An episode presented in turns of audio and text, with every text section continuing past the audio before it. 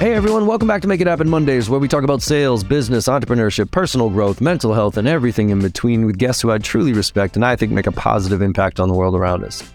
Today's conversation is with David Weiss. He's the CEO and founder of DealDoc and the CRO of The Sales Collective. He's also an author of Your Definitive Sales Career Guide and Sales Success Stories. This conversation was pretty tactical and mostly focused around the importance of discovery throughout the sales process.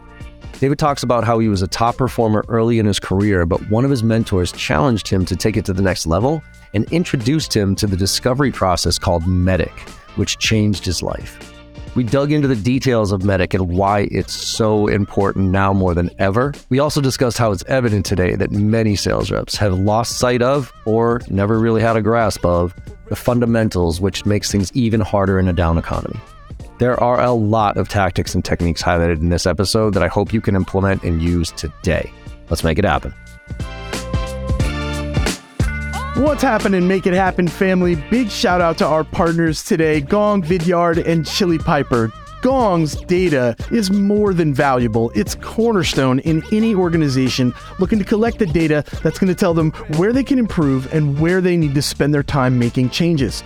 Vidyard makes it easy for people to use videos anywhere, no matter whether you're sending videos in email or on social media, posting them somewhere, or sending them in a DM. Vidyard has got you covered. Our friends at Chili Piper are so much fun to be around. They make it easy for people to get on your calendar.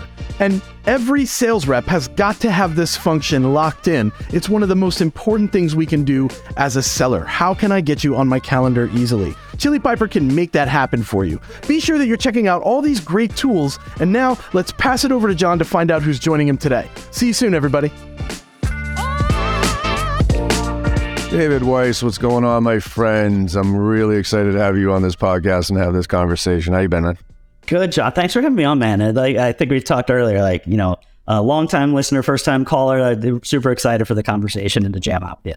And as I was prepping for this, too, because I've been following you for a while. I love the content you're putting out there. And there was a few things that really struck me, especially with where we are right now. So to frame this conversation before we get into a little bit of background, David, is we're going to talk about... why it's more important now than ever to really get detailed into your qualification process, into your deals, and inspect the shit out of them, because whatever is in your pipeline right now, I almost guarantee you is in danger in some way, shape, or form. So that's where we're going to dive into. But David, why don't you give us a little background of where you're coming from? And if you don't mind hitting on what I read about you, which was you were a star performer in so many ways, but then you got a punch in the mouth kind of midway through your career and woke up a little bit and took it to a whole nother level. So if you could put that in context, I think that'd be great. Yeah, John, for sure. So 15, 20 years, sales leadership, spent a lot of time in enterprise, big companies you've heard of, like early stage SaaS, like CareerBuilder, yeah. One of the very early SaaS companies, went over to Monster. But the story you're talking about is ADP. So I spent 6 years in senior sales leadership at ADP, leading half the country for them. And then, I decided I was done with payroll and I really wanted to get to sales tech. So I went over to Outreach, loved it over there, had some fun, then went over and led enterprise sales for Seismic. So selling to, salespeople and sales leaders and marketing and enablement and all of that. But the story you're talking about was ADP. So, I was a mid, $200,000-$400,000, W-2 guy. Right. Consistent year over year. And I really felt like I was, dialed in. I mean, I was first in sales at ADP, then I was in leadership, always hit my number, always in that like 120, 130% camp, those types of things. And this is where I normally dread leadership changes, like dread them. Like I'm like, I can't wait for this new a-hole to come in and just ruin my life. Because that's like most of the time. But this one was different. A guy by the name of Gregory Donovan, him and I still talk, almost weekly, all these years later. Like he's become a mentor and a close friend. He came in and really pushed me. He introduced me to MEDDPICC, which we'll probably chat on somewhat today. But it was new to me. And when I first was introduced to it, it was this whole who is this guy? Who does he think he is? I'm already doing great. I'm already a top performer. I can't do anymore. Yada, yada, yada. And he kind of, pushed me on it. And then I pushed back that's who I am. And, he didn't fire me, which was cool. And, I kind of went along my way. But then during our coaching calls, our pipeline calls, he'd be like, hey, what's the business case for this? Hey, how well aligned are we to the economic buyer? Hey, have we built an achievement intentionally? How well aligned on decision criteria are we? Like, do we really understand their buying process? We implemented a mutual action plan. He just asked me the questions. And, I would answer them or answer them wrong or not have enough detail. And then he just, pushed me a little more. And eventually I realized he was med-picking me on every single, op. And I was like, okay, shit, I need to learn this. Yeah. So I learned it. The year I learned it, 180% of plan, 220% of plan, got in charge of a team, worst team in ADP. In 1 year teaching them MedPICC, we became the #1 team in ADP. Wow. Literally Vienna, Austria, President's Club, shaking the hand of Carlos Rodriguez, our CEO. And I credit that all to MedPICC. And so, I got, challenged hard and, learned a lot. And now I'm one of those guys who just evangelizes and tries to teach others because I want people to, be as successful as, this thing helped me be. Yeah, I love it, man. I think, and that, and now round it out to what are you doing now?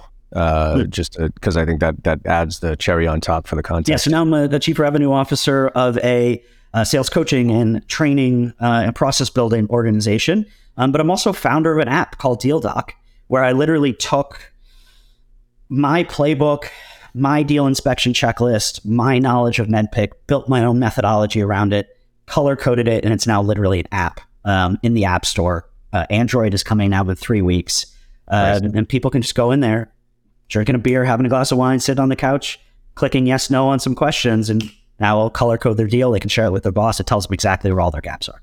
Love it. And I think that's where I want to dive into, because I wrote a post yesterday that actually did pretty well. I mean, from an engagement standpoint, there's about 200 comments on it already in 20, which is pretty decent. Great. And so it obviously struck a nerve, and it was about how I feel like we've lost sight of the fundamentals in sales. I think especially in the tech SaaS world, a lot of people have been throwing money and people and technology at the problem without really addressing the root cause of sales skills, sales fundamentals. And I think you and I are probably on the same page here with this, which is that, we all know the sale lives and dies in discovery, right? And if you do not do the right discovery, you just kind of skipping through, and then you get happy ears, and then you end up getting kicked in the teeth when the deal doesn't sign, or when you don't show the economic buyer the true impact of what you can bring to the table for them. So you lose to our biggest competitor, which is no decision, right? So what are you seeing right now as far as those? I mean, you were good, right? You were top of the class. Was it a mentality thing for you? And let's translate that to what do you think is happening today with sellers, because I think a lot of people think they're better than they are. Yep. At selling. And I think a lot of people are probably beating themselves up right now because they don't think they're as good as they should be. So what was that realization like for you? And how can we translate that to some of the people right now who are kind of sitting there looking at their pipeline going, holy shit, I thought I was a top performer, but maybe I was a little inflated because of how aggressive things have been flowing these past 10 years in SaaS. Yeah, man. I mean, there's like three threads you just pulled, like what's happening, discovery, which I want to get back to and talk about that, because I think there's some elements, what's made me, top of class, all that stuff. So like, I'll go bottom. Let's go bottom up. So how am I a top performer and how does that translate? So like one, I always believed in being responsible for my own business. So when we were talking about pipe, like, If it was 4X coverage that I needed, I did 4X. I held my teams accountable to doing their 4X individually. And then SDRs and investors and marketing and current customers and referrals and, everything else was just gravy, like fantastic. Like that's where 200% performance comes in. But you need to be responsible for your core business. So that was always part of it. Then in ADP drummed this into me. You got to run a good sales process. Like you got to inspect your deals. You got to do all the fundamentals correctly. And what I've found, like leading top performers and, having some success myself, is that, it's not, top performers aren't better at one thing or another. They are literally masters of all of it. Like, they have mastered discovery. They've mastered pain-based solution demoing, where it's like, you know, I'm going to isolate things to like 3 vignettes tied to the problem. I'm going to, you know, hammer on tell, show, tell. I'm going to tell you exactly what I'm about to show you. I'm going to nail it directly to what I learned in discovery. We're then going to unpack it, implicate it, business case around it, ripple effect, you know, move to the next, save time for like, who else should be involved? Like, they do that. They've mastered negotiation. They've mastered building business cases. They leverage everybody around them to get to all the players that they need. They fundamentally just never stop learning and trying to perfect the craft. And they've broken the craft down into these like micro chunks of like, okay, here's a thing that I need to get better at. And then another thing. Oh, let me put it all back together. Like, yep, that's some like student of the game. Like, that's the way that I've seen, you know, the best people out there. Like, that's what you need to do to be like that level. Yeah, it you know, I always bring, you know, the analogies across the board, right? And a lot of people hate this because they watched him kill everybody for 20 years, but Tom Brady, right? Tom Brady is, and I don't care, I'm not even having the debate anymore, the greatest of all time. And I think the hardest, what do you got? Nice. Ah, there you go. So I can't show my I got a Brady jersey right over there signed by him, and a jacket. I got a video of him signing my jacket, which is actually pretty awesome. But I think the hardest job in the NFL for years was Josh McDaniels, because Tom Brady, as good as he was the first one in the video room after the game. He was dissecting nuanced little small pieces, and he was pushing Josh McDaniels to coach him. And he wanted to be coached. He wanted to get better. And I think that's I look at right now. There are absolutely just hard drivers, and I don't care if it's generational. Like, it's not. It's like there are certain groups of people, regardless of what generation they're from. But I do think there's this false sense of security that has crept in here in the past 10 years of, you know, because of the growth at all costs, because of how frothy the market has been, that like, I'm good. And I think that, like, going back to it, I think a lot of these people who thought they were at that upper echelon are now realizing that they're not, and they might be having a little bit of a crisis of conscience here of shit. And so with that, you just kind of outlines like looking at every little piece of the process. If you were one of those top performers right now, but you're now getting crushed. You haven't hit your quota for the past 2 or 3 months. You see the writing on the wall that if you don't do this, their pipeline isn't there right now. So you're a fucking mess across the board, right? Like, you don't know what you don't know as far as what's working and what's not. So you're scrambling right now. Where would you even start if you were that person in that situation? Yeah, man. It's so breaking down pipe versus deal. Uh-huh. Get back to owning your own pipe. Yeah. That can be really, really hard. That if you haven't worked that muscle in a while, or if you've only been working a little bit, like, you know, go make best friends with the top SDR in the business right now. And whatever they're doing, you now own as an AE. Yeah. You do it, they're doing it, create alignment. If you're not, you know, posting on social media about the problem you solve, how you solve it, connecting with your buyers there, commenting and building authentic relationships, not spamming them, like liking their stuff, commenting on their stuff, being a thought leader in the space, sharing your thought leadership with them around that problem and what others are doing to solve it. If you are not doing that, you need to. So, like, to me, those are like basic marketing, awareness, demand gen, and then, you know, self pipe gen. Like, start there. Then, you know, carry it through to the deal itself. Look at where, like, you're having fallout in conversion. So if your first meetings aren't converting at like 90% to second meetings, you're either meeting with the wrong person or you didn't do the right level of discovery to get to the, you know, the problem. If your demos aren't converting to, we need to build a business case and we need to involve more stakeholders, like, stop showing everything about your platform. Please, for love of God, don't, like, you know, blah, blah, blah, blah, blah. And here's insights and analytics at the end and we're out of time and fucking what questions do you have? Like, start getting to the micro vignette learnings where it's like, here's the problem you said. Here's exactly how we solve it. Let's talk about the implications of solving it. Let's talk about the ripple effects of who else this impacts. Let's agree that this, we did solve it, and who else needs to be involved in future steps on this. Do that again, second, third time. Boom. All right, now get really good. And this is where I wanted to go back to discovery. Where so many people fail in discovery is that they do it once, they do it twice, and they think it ends. Right. Discovery to me in the modern buyer is circular. I have a conversation with someone I found pain. I show them how we can solve it. Who else does this impact? Back to discovery. I had a conversation with another person. Who else does it? And you are literally circling back 4, yep, 5, 6, 10 times.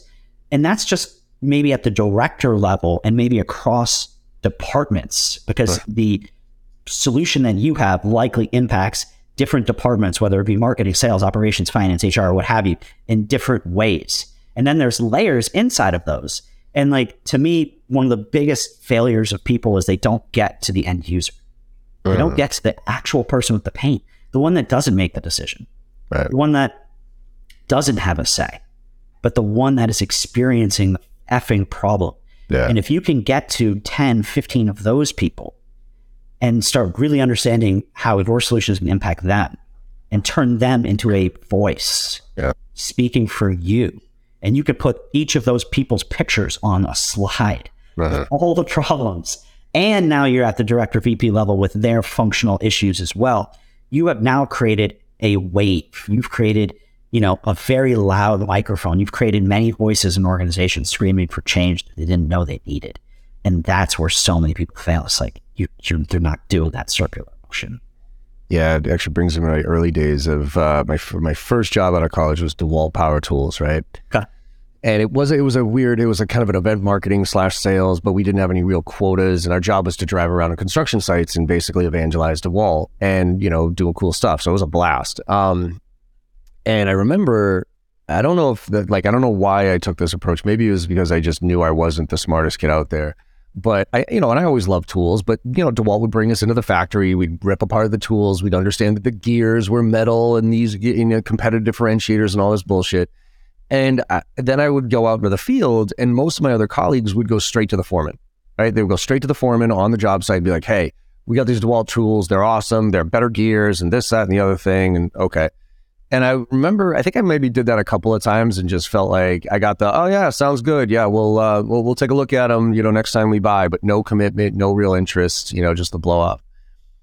And so I started just walking onto the job sites and looking at the guys who were using the tools, and like these big burly construction guys who were just beating the ever living shit out of these, you know, drills and saws and everything like that. And I'd be like, hey, you mind if I grab, you know, brought them lunch, you know what I mean? Something like that. And I'd be like, hey, that Makita drill that you're using there, why do you like it? Well, it's well, what are some of the things that kind of bother you about it? Well, this, that, and the other thing. I'll be like, have you ever seen the DeWalt version of that? Well, no. Oh, well, here it is. Like, look, I don't know if it's better or worse, but would you mind just beating the shit out of this thing for the next, I'll give it to you for free. Will you mind just beating the shit out of it for like a week or so? And if I come back in a week, you just give me some insights on the differences between the Makita and the DeWalt. Yeah, sure. No problem. I'd come back, right? And they'd be like, oh, dude, this thing was fucking tense. You know, this thing does this, and this is so much easier. Like, I don't get a cramp. I don't do this or whatever. And I dropped it off the site, you know, 3 floors up, and it still works. And I'd be like, okay, cool, thanks. And I would do that with like 3, 4, 5. And then I would walk into the foreman's office and say, hey, I've been working with your crew here for the past couple of weeks, and I know these Makita drills are good, but they're giving them blisters. They crap out after this type of thing, and they're getting really frustrated. And the DeWalt thing actually does this. And then it was like taking candy from a baby. You know what I mean? It wasn't hard to sell at that point, because they were like, wait a minute, my guys will be happier and they'll be more productive with your shit versus that one. I don't care how much, like, unless it's like 5 times more expensive, I don't give a shit. Yeah, if I'm going to buy drills, I'll buy those instead of those. Okay, thanks.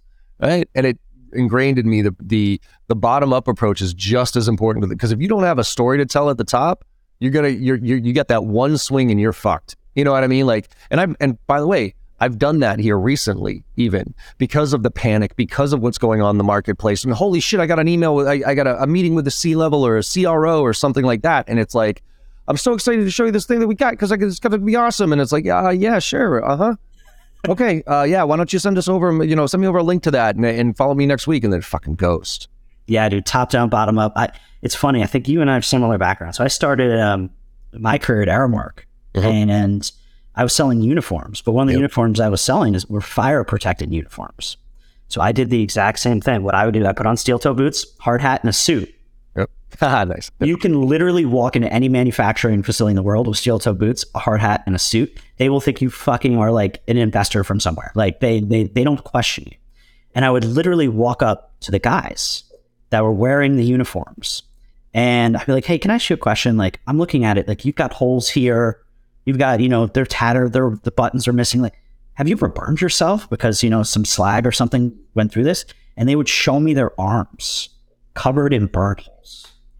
And I would take a picture of the guy, take a picture of their arm, talk to the next one, talk to the next one, ask their feedback. I'd literally collect it. And then I'd walk into the GM's office and I'd say, hey, I just talked to so. Here's them. Do you know that you've like literally are injuring your people every single day because of this? Do you know like you're like they're literally scarring themselves every single day on the floor because of this?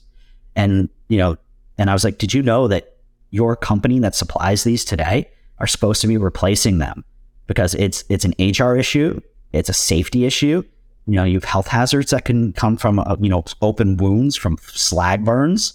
Like I was like, do you know that? And they're like, they're not replacing those? I thought they were. My guys aren't telling me. To your point, burly guys, they just freaking deal with it. Yeah.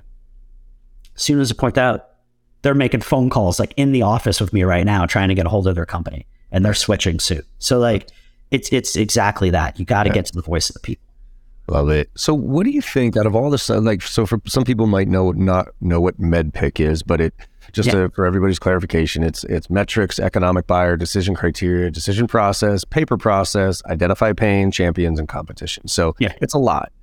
Is there one that stands out for you that's more important than other, David? Because, and I'll make the analogy with you know, kind of old school BANTs, right? Budget, authority, need, and timeline. Which I always kind of thought was a terrible approach because what it did was it disqualified people that were not supposed to be disqualified, in my opinion. To me, the only thing that matters in BANT, quite frankly, is need. Because if there's real need for impact reasons and all that other stuff, I can find budget. If I'm a decent enough sales rep, I can find budget. I can get to the economic buyer. I can expedite a timeline, right? If there's real need. So with MEDDPICC, how do you see it as far as the priorities of it? Definitely. Or does it all have to be kind of, you got to make sure you check off all those boxes or it doesn't matter? All right, let's do a couple of things. One, BANT. I like BANT. I like BANT for inbound. If someone's going to need, hey, how much is the budget? What's your authority? Right. You know, who makes decisions? What do you need? When do you need it by? Makes sense. It's the worst thing in the entire world for outbound. Like literally, you can't have something worse because they don't have budget. You just can't. They don't have authority on what the needs. You need to create need timeline, but what time? So like, throw bands out for outbound. Inbound, there's some value there, but let's get to MEDDPICC. So there's some really huge misconceptions on MEDDPICC in the market. One, it is not linear. You don't like MEDDPICC your clients that you don't show up meeting one and like, hey, so what are your metrics? Like, that's not, you don't do that. Please, for love of God, it is not a sales process. It is not linear. The best way to think about MEDDPICC, Challenger, SPIN, shout out to Keenan Gap, you know, whatever the heck your sales process is, your stages are, MEDDPICC sits on top of it. It is not counter to it. It sits on top. It is your gap analysis checklist. So, hey, let me think about my deal. Have I built a business case yet? No. What could I use to build a business case? Metrics. What metrics do I have? How well pulled through are they? Have I met my economic buyer yet? Have they validated my business case? No. Maybe I need to find one. Do I know who's signing? How do I get to them? Are my deal problems aligned to their executive priorities and business goals? So like you're asking all of these types of questions. So think of MEDDPICC as like, I like to think of, like let's use the car as an analogy. Your sales process is the car. MEDDPICC is like your blind spot detector. MEDDPICC's the thing that makes sure you don't get into a freaking accident, crash your car into something. That's what MEDDPICC is for. Is there one letter that's more important than another? Look, I'm a big fan of identifying pain, getting into an economic buyer, with a business case wrapped around it. You do that, you can kind of, you know, solidify the why change message. But I think like archetypal sales, like what are the foundational elements of all sales? Why change? Why us? Yep. So why change is that. There's a problem, there's a financial implication solving it, and there's someone who could sign a check, tie it to a business priority, and get me to the broader team that can then solve. But then you've got things like why us. So those are like, what's your decision criteria? Yeah. because to solve that problem, you need things. And if your solution does all of those things perfectly, great. But if there's misalignment, if there's a maturity curve of misalignment, if you do too much or too little, you either need to, find partners or downgrade or reprice because they're going to find something that's skinnier that better fits. So the competition side, the champion side, all of those are kind of like why us and creating that partnership, the decision process again, why us, how do we get it deployed? So there's things here that kind of, tie into both. So are they all important? Yes, they're all important because any gap in one is a risk in the deal that needs to eventually be de-risked. But there's some elements that need to happen first, like why change first before why us. Yeah. Yeah. I think that's, and going back to your comment about how discovery, it kills me when I see sales stages, and one of the stages, I think we've actually structured reps in a way to think of things in stages. So we have to prospecting as a stage, then there's interest as a stage, then there's qualification as a stage, then discovery as a stage, and negotiations as a stage. It's like, same thing with discovery as far as negotiations. You're always negotiating. Like if you think negotiation starts at the end when price comes up, you already lost. You are negotiating from the minute you get on the phone with somebody. You just have to reframe it. It's the same thing with discovery. It's like, you're constantly, hey, let me just confirm this. So how do you document this with the client outside of something like a mutual auction plan? Okay, because there's one thing that I think reps with that mentality of discovery as a stage, they kind of put it there, they maybe write some notes, and then they go to the presentation stage. So what's your approach to aligning with the client of all this information that you're gathering and keeping them accountable for what they're telling you and leveraging that throughout the sales process, every single one of those conversations? Yeah, that's great. Two things there. First, stages. I am starting, and I've been posting about this a little bit, but I'm starting to create this mad scientist view on the world, which is the stageless sales process. Mm-hmm. And I'm really starting to you're honing in on it. I think you probably see it the same way I do, where it's not about the stages, it's about what's happening in the deal. Yep. And then the information you're gathering in the deal. And that's, one of the reasons I created DealDoc is for this. There are no stages. It's what's happening in the deal. What questions can you answer about where you've been in the deal? What questions in every single deal exist that are left unanswered that you need to go figure out? And it's in every single box you check, and there's 80 something boxes in DealDoc, you're getting closer to the end of the process because you've done the necessary things. Mm-hmm. And I'm really starting to see the world that way. And it's been an interesting shift because I grew up in the same world you just talked about of stages that are this. And it's no, this is happening. It's all over the freaking place. Yeah. Anyways, back to how do you document it? How do you share it with your client?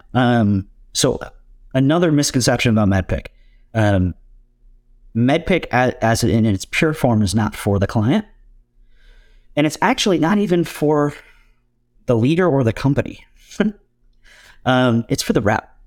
MEDDPICC is for the rep. MEDDPICC is your solution to see your deal and find your gaps that you need to take action against. Now, you want to share it with the leader so they can help. It does help the leader and you when it comes to forecast accuracy. That's the place that it's for the business, is that component. But the rest of MEDDPICC is for you, the sales rep.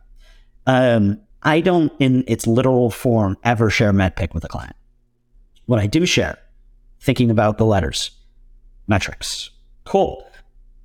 Here's the business case hypothesis I have. Let's validate it. How do we align it to executive priorities? How do you take it and make it real for you? Who else can we get involved to make sure we're checking all our boxes? Economic buyer. I will show the people the business case. So that's the visual representation. Economic buyer is, there isn't so much I may show people a account plan of the people I want to talk to in the business and have this laid out. That's something that I may have a visual, but there's more of a conversation around who the economic buyer is, getting a meeting with them. How do we get the meeting? All when, timing, all that stuff. Decision criteria is a visual scorecard. So that's almost think of it like a reverse RFP where you're going to them with what are your features, functions, problem you solve, and then ranking with them nice to have, need to have, and aligning with them and providing it so they can carry it through to other competitors. So at the end, they can actually, you know, make a decision as opposed to the world of sameness. You're using that to create contrast. Decision process is your mutual action plan. Paper process layers in, you know, a procurement version of a mutual action plan. Identify pain for me, again, not showing them in a literal sense, but I'll create slides where I'll actually have people's pictures on them, what they've told me, the problem we solve, how we solve, and the value to them. And I will build more and more slides. I've had decks with like 10 slides and pictures and things where it's like, here's all the people that I've talked to, all the things we're doing for them, and categorize them in different departments and levels. So like, that's really understanding pain when you can but show that, and like, it's the voices of the masses. When you get into champions, that's more, again, you know, conversation, account planning, that type of stuff. Competition on that one, very simply, like the visual representation of competition outside of just putting people in a box and helping people understand, like, people buy from them for these reasons, us for these reasons, and here's the value, and do you see the differences and all that stuff. The visual representation of it is often like, here's us, here's the competitors, green check, and here's all the things we do. You know, green check marks, X's, you know, it's that type of thing. So like, that's where MEDDPICC comes to life from that perspective. What's up, everybody? I know you're enjoying this conversation. John does a great job with genuine curiosity on these episodes, and our guests consistently bring the heat. We want to take a moment here and let you know that you've got an opportunity to become better than you were yesterday. And you can do so by gaining access to all of JB Sales content. All of their training, tips, techniques, tactics, and takeaways can be yours for $1 a day. $365 for the year gets you annual access to everything, including our private Slack channel for members only, which you get access to all of us directly 100% of the time, 24 hours a day. And then at the same time, you're going to get access to our bi-weekly Ask Me Anything sessions, where you can bring real deals to the table and get the help that you need where you need it. This is very, very important. Sales reps that invest in themselves are often found at the tops of their leaderboards. Join us today and get the help you need to become the seller that you deserve to be. That URL, one more time, is joinjbsales.com. Let's get back to the show with JB and our guest for this week. Yeah, I mean, I try to do it in a very informal way of just documenting on a simple summary email after each conversation, like, hey, David, thanks for your time. A few things I got out of this, like current impact of this, the criteria, those type of things, just to get that confirmation and that investment on their end, right? Because it's actually a huge indicator for me. This little stupid thing that I see, the summary email, if you respond to that, my close ratios are through the roof. If you don't respond to it, I my spidey senses go up, because I'm like, if you and I, David, if we just had this conversation, and then afterwards I tell you, hey, David, before I go, there's some next steps, right? I'm going to briefly summarize what I was able to gain from our conversation. Could you just email me back to let me know if it's all accurate, if I missed anything here, right? And then I put in some of that MEDDPICC stuff as far as impact and these type of things, like, are we agreeing on this, or timeline and everything else. If you do not respond to that, if you don't, all I'm looking for is, yep, that all that looks pretty good, or, you know, you might have missed something, or this is off. If you respond to it, I know I'm in great shape. But if you don't, I'm going to say I'm in trouble, but I have to start thinking to myself, okay, why didn't they confirm on this stuff? Because they don't want to be held accountable to it. And that's a lot of the times the people below the power line, above the power line. Like, people above the power line tend to have no problem responding because they know lying is a waste of time and whatever. And you actually just did their job for them. Whereas people below the power line are like, It's not that they're lying, it's just that they know their lives change so often that they don't want to commit to anything in writing. So, no, I think it's spot on. It's actually really interesting. Like, yes, the response equals engagement, confirmation, validation.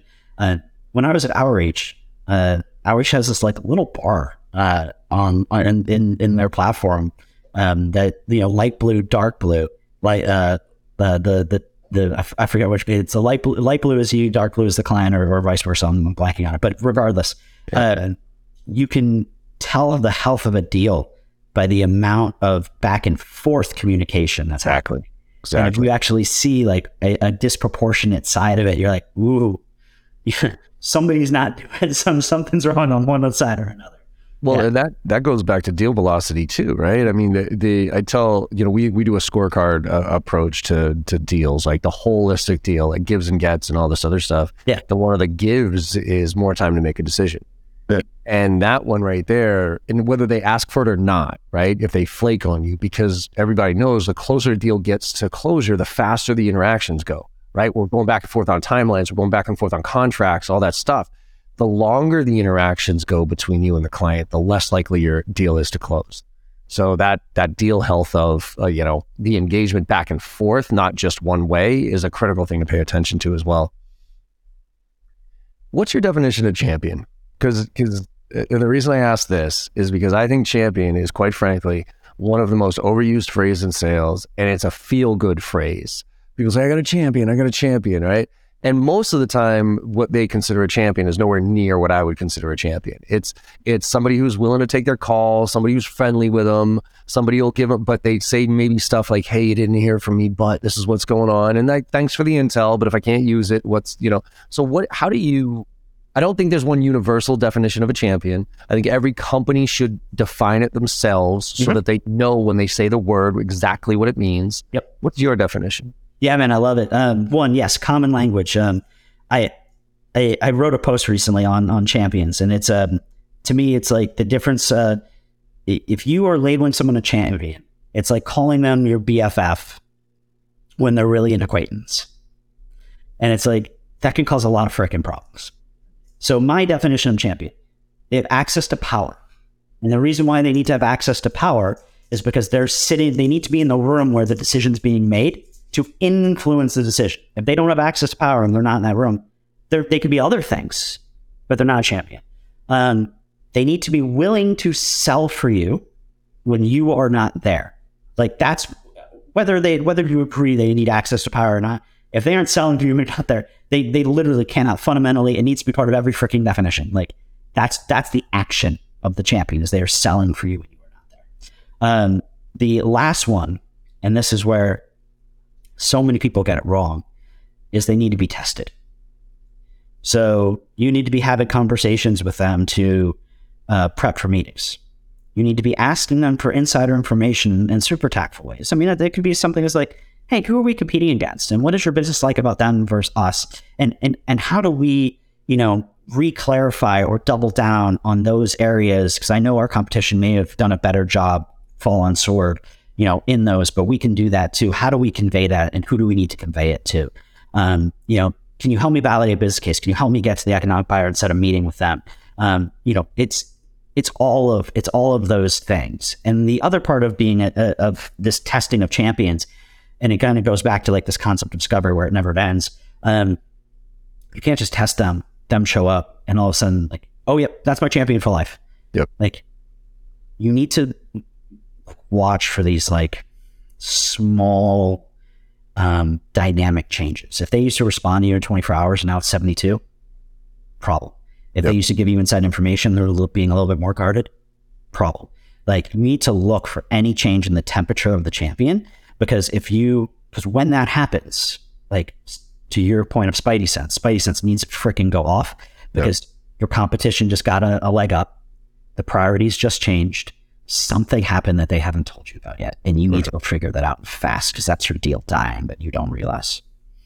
Yeah, and I think that's where, early in my career, it was, you literally ask somebody to be your champion, like in a very direct way in a lot of ways, but that was such a false positive, because again, yeah, sure, John, be your champion, you know what I mean? And even if I explained, know what that means, yeah. Right, even explaining what it means, they would say, yeah, sure, because, they'll say that to anybody.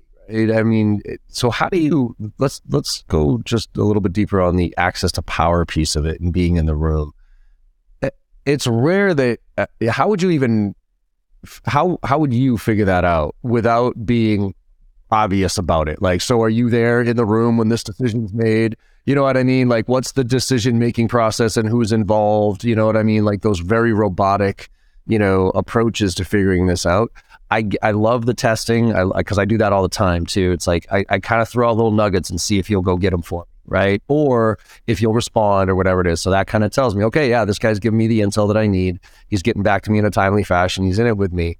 But that also presents a false narrative with, hey, this is my guy, this is my woman, and they're going to go fight for me.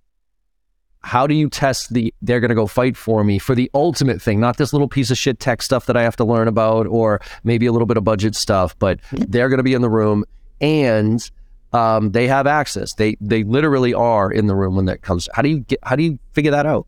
Yeah. So there's layers to this. One of them is like, do they have the title of champion? Like that's an easy one. Look at a freaking org chart to understand the org chart. Like if you're dealing with a CRO, are they, depending on the size of the org, EVP, SVP, VP sales? Yep. If they're not, like there is, there you go. So basic org chart stuff is an easy way to find it. Asking them to this is where some of the validation exercises come in. So it's like, hey, help me understand. I know. So John Barrows is our economic buyer. Okay. What are John's key priorities? When's the last time you met with John? And what are some of the OKRs or things that he's responsible for that he is driving and having conversations to disseminate and run through the organization? Things like that. Business case. Hey, look, we want to make sure that we're tying this business case to John's priorities. What are those? Are we doing that? What's the ripple effect for all of those? How does this tie to the things that he's talking about? Hey, can you help us get a meeting with John? I'd love to talk to him and do some of this validation. So it's you're more asking about the individual, what they care about, getting access to them, getting validation with them. It's those things. And then look, man, you did call it out, and I know they're absolutely trite, but it's hey, how do decisions get made within your organization? Who is going to be involved in that? Is this you guys just, send an email to John and say we recommend this person, or are you guys going to get together and talk about it? And who's going to be there when you're talking about it? There is some of those questions that, even though trite, can get asked and you can get answered. So, there's just, layers to it, and it's, you just gotta validate and ask lots of questions. Yeah, I think that one is, to me, the most telling is when you ask somebody, so what's, the decision, let's jump to the end here, and we gotta present this, right? Say we've gone through this whole process, now you guys have to present whatever it is. Just walk me through what that meeting looks like. Yeah. Just, is it because I want to, and the reason, and this was, I coach a lot on making sure you have a reason for your question or reason what you're doing, is to kind of help them understand. Well, so the reason I ask is I want to put you in the best position possible to make sure if you believe this. So is that, to your point, are you just going to email it to them? Are you going to, is this a weekly meeting thing? And are we on the agenda? And if we're on the agenda, where are we on the agenda? And what are the other things on that agenda that are probably more important? Or is this a dedicated meeting that you are presenting to a group of people, right? Because those are three very different scenarios. And I can back into the problem with each one of those, or at least my experience with each one of those, to help coach that person on the best way to bring that through. Yeah, and another layer to that is hey, when you're in that meeting, what kind of questions do you think you're going to be asked? Yeah. If they can't answer that, they're not in the meeting. No. Oh, they're going to want to know this. They're going to know that. Yep. Want to know that. Cool. What's your plan for that? How do I, to your point, arm you for that? It's by the way, what if they say this? What if they object and they say, oh, and this is one that's bitten me in the ass, because I've never been great at getting to the board of directors approach. You know what I mean? All the way on the other ends. Yeah.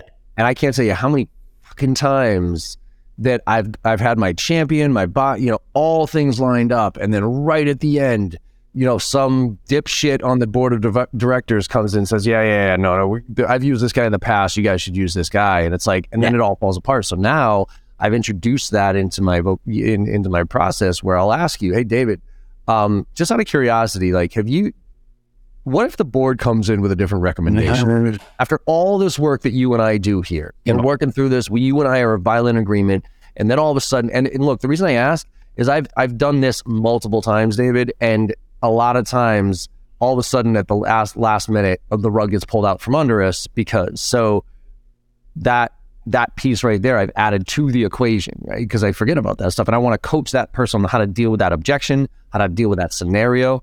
So how many, I guess, worst case, because you don't want to scare them either, right? How many worst case scenarios do you paint for them? Do you run it like a deal review you would run with your rep?